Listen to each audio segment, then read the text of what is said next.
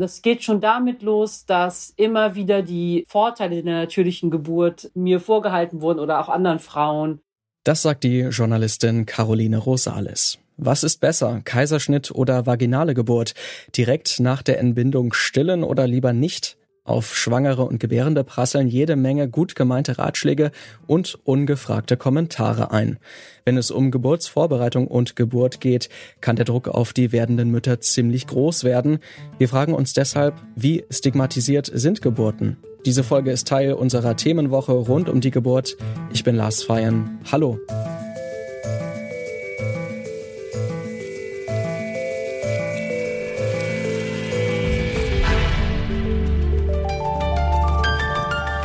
Zurück zum Thema.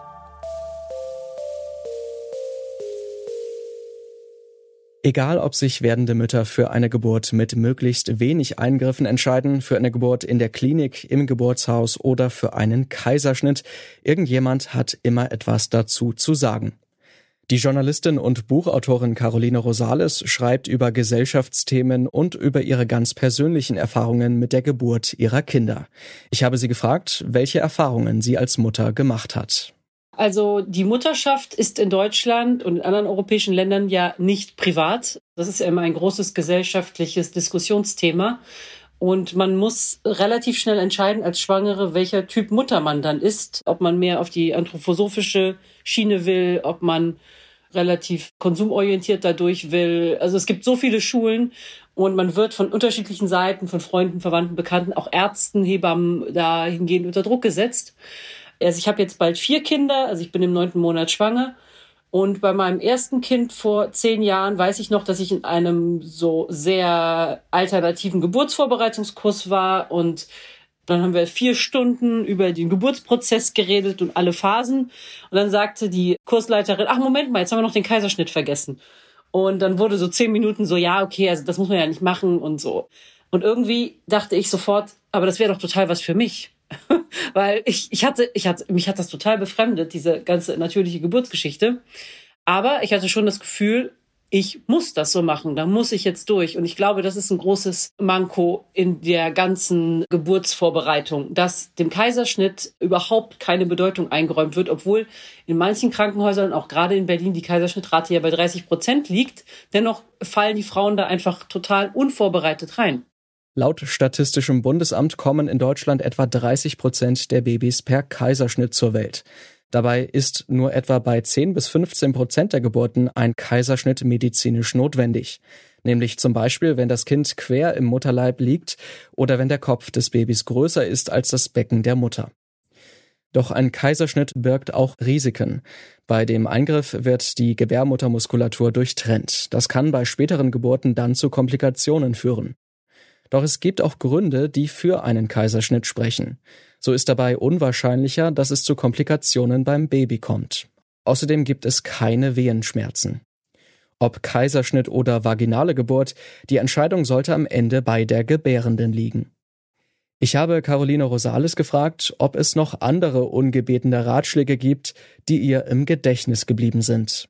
Es gibt fast schon einen Stillzwang, wenn man es sehr vorsichtig sagen will, weil einem nicht beide Alternativen angeboten werden. Es wird einem nicht gesagt im Krankenhaus, du kannst stillen oder du kannst auch nicht stillen. Es wird davon ausgegangen, die Frau stillt. Und die Krankenschwestern in den Krankenhäusern sind sehr darauf bedacht, die Frauen dazu zu bringen. Und das habe ich schon als heftig erlebt. Es gab beim ersten Kind, da ist man noch völlig unerfahren, es gab überhaupt keine Alternative. Und die wecken dann einen auch um vier Uhr nachts und man muss dann stillen. Also alle zwei Stunden wurde ich in dem Krankenhaus, wo ich entbunden habe, geweckt, damit das mit dem Stillen klappt. Und das hat dann auch geklappt, aber das war eine, eine fast äh, ein bisschen traumatische Erfahrung, wenn dann plötzlich zwei Kinderkrankenschwestern auf dir drauf liegen und äh, versuchen dich irgendwie, dass das irgendwie mechanisch klappt. Fast 90 Prozent der Frauen haben bei der Geburt ihres Kindes die Absicht zu stillen. Doch nur 68 Prozent stillen ihr Kind nach der Geburt ausschließlich. Stillen kann sich positiv auf die Bindung zwischen Mutter und Kind auswirken. Außerdem enthält die Muttermilch viele Nährstoffe und Mineralien für den Säugling. Doch nicht alle Mütter wollen stillen, denn stillen bedeutet auch einen Einschnitt in den Alltag und schränkt die Selbstbestimmung über den eigenen Körper ein. Mütter, die nicht stillen, werden jedoch oft als Rabenmütter stigmatisiert.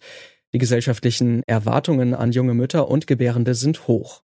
Warum bekommen Frauen in dieser vulnerablen Situation auch noch Druck von außen? Auch das habe ich Carolina Rosales gefragt. Ja, darüber mache ich mir gerade viele Gedanken. Ich glaube, dass dieses Ideal der Mutter, der deutschen Mutter, wird immer noch sehr hoch gehalten, weil natürlich muss eine Frau auch naturalisiert und geformt werden und auch dazu gebracht werden, eben kostenlose Care-Arbeit zu leisten, weil sonst wäre unser soziales System nicht so nachhaltig und so gut funktionierend, wie es jetzt ist. Und auf der anderen Seite ist das auch immer so ein Sehnsuchtsort, so diese Mutterschaft, die gute Mutter die sozusagen für Harmonie in der Familie sorgt und die das Baby liebt und versorgt. Und das ist ja dann auch, je mehr man die Mutter idealisiert, desto besser kann der Vater sich rausziehen und sich auf gut Deutsch verpissen und seiner Arbeit nachgehen.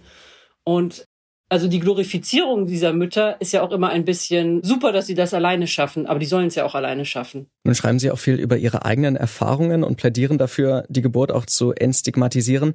Welche Reaktionen bekommen Sie denn von Ihren Leserinnen? Tatsächlich nur gute. Also was das Kaiserschnittthema angeht. Ich habe mal einen Text geschrieben bei Zeit Online, da ging es um die Würde des Kaiserschnitts. Und da habe ich wirklich nur gute Zuschriften bekommen und auch prominente Frauen sogar, die gesagt haben, wie gut sie diesen Text fanden, auch für sich.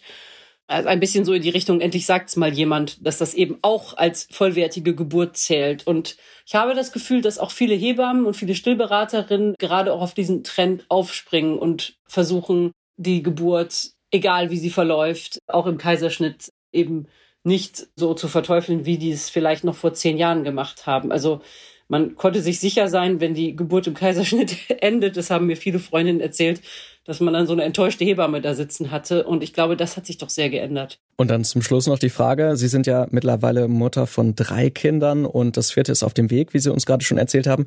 Haben Sie einen gesunden Weg gefunden, wie man mit diesen Stigmata umgehen kann und vielleicht auch ein bisschen entspannter damit umgehen kann? Also nach äh, vier Kindern kann ich dann wahrscheinlich mit gutem Gewissen sagen, dass ich alles gemacht habe. Ich habe zwei Jahre lang gestillt, das eine Kind. Ich habe ein Kind fast gar nicht gestillt. Ich habe ein Kind acht Monate gestillt. Ich habe insgesamt dann vier Kaiserschnitte gehabt. Also ich habe immer das Gefühl, es kommt danach noch so viel mit dem Kind, was entschieden werden muss und jetzt auch im Schulalter und darüber hinaus, dass die Geburt und die Stillzeit ein so winziger Teil ist, dass man sich eigentlich gar nicht so viele Gedanken darum machen muss und einfach nur gucken muss, dass man irgendwie durchkommt und irgendwie, dass man selber damit glücklich ist. Schwangerschaft und Geburt bedeuten einen tiefen Einschnitt im Leben der Gebärenden. Dass dabei jede Menge Erwartungen an werdende Mütter gerichtet werden, das macht es nicht gerade einfacher. Was sollte entscheidend dafür sein, wie eine Geburt erfolgt? Der Wille der Frau und die medizinischen Notwendigkeiten sollten den Ausschlag geben, nicht aber gesellschaftliche Stigmata. Individuelle Faktoren sollten entscheidend sein, damit die lebensverändernde Erfahrung der Geburt den Bedürfnissen der Gebärenden so gut wie möglich gerecht wird. Morgen geht es weiter mit unserer Themenwoche zur Geburt. Dann schauen wir uns an, wie Hebammen arbeiten. An dieser Folge mitgearbeitet haben Charlotte Müller, Alina Eckelmann, Jonas Nikolik, Rabia Schlotz und Benjamin Serdani. Chefin vom Dienst war Alea Rentmeister und mein Name ist Lars Feyen. Ich sage Tschüss und bis zum nächsten Mal. Zurück zum Thema vom Podcast Radio Detektor FM.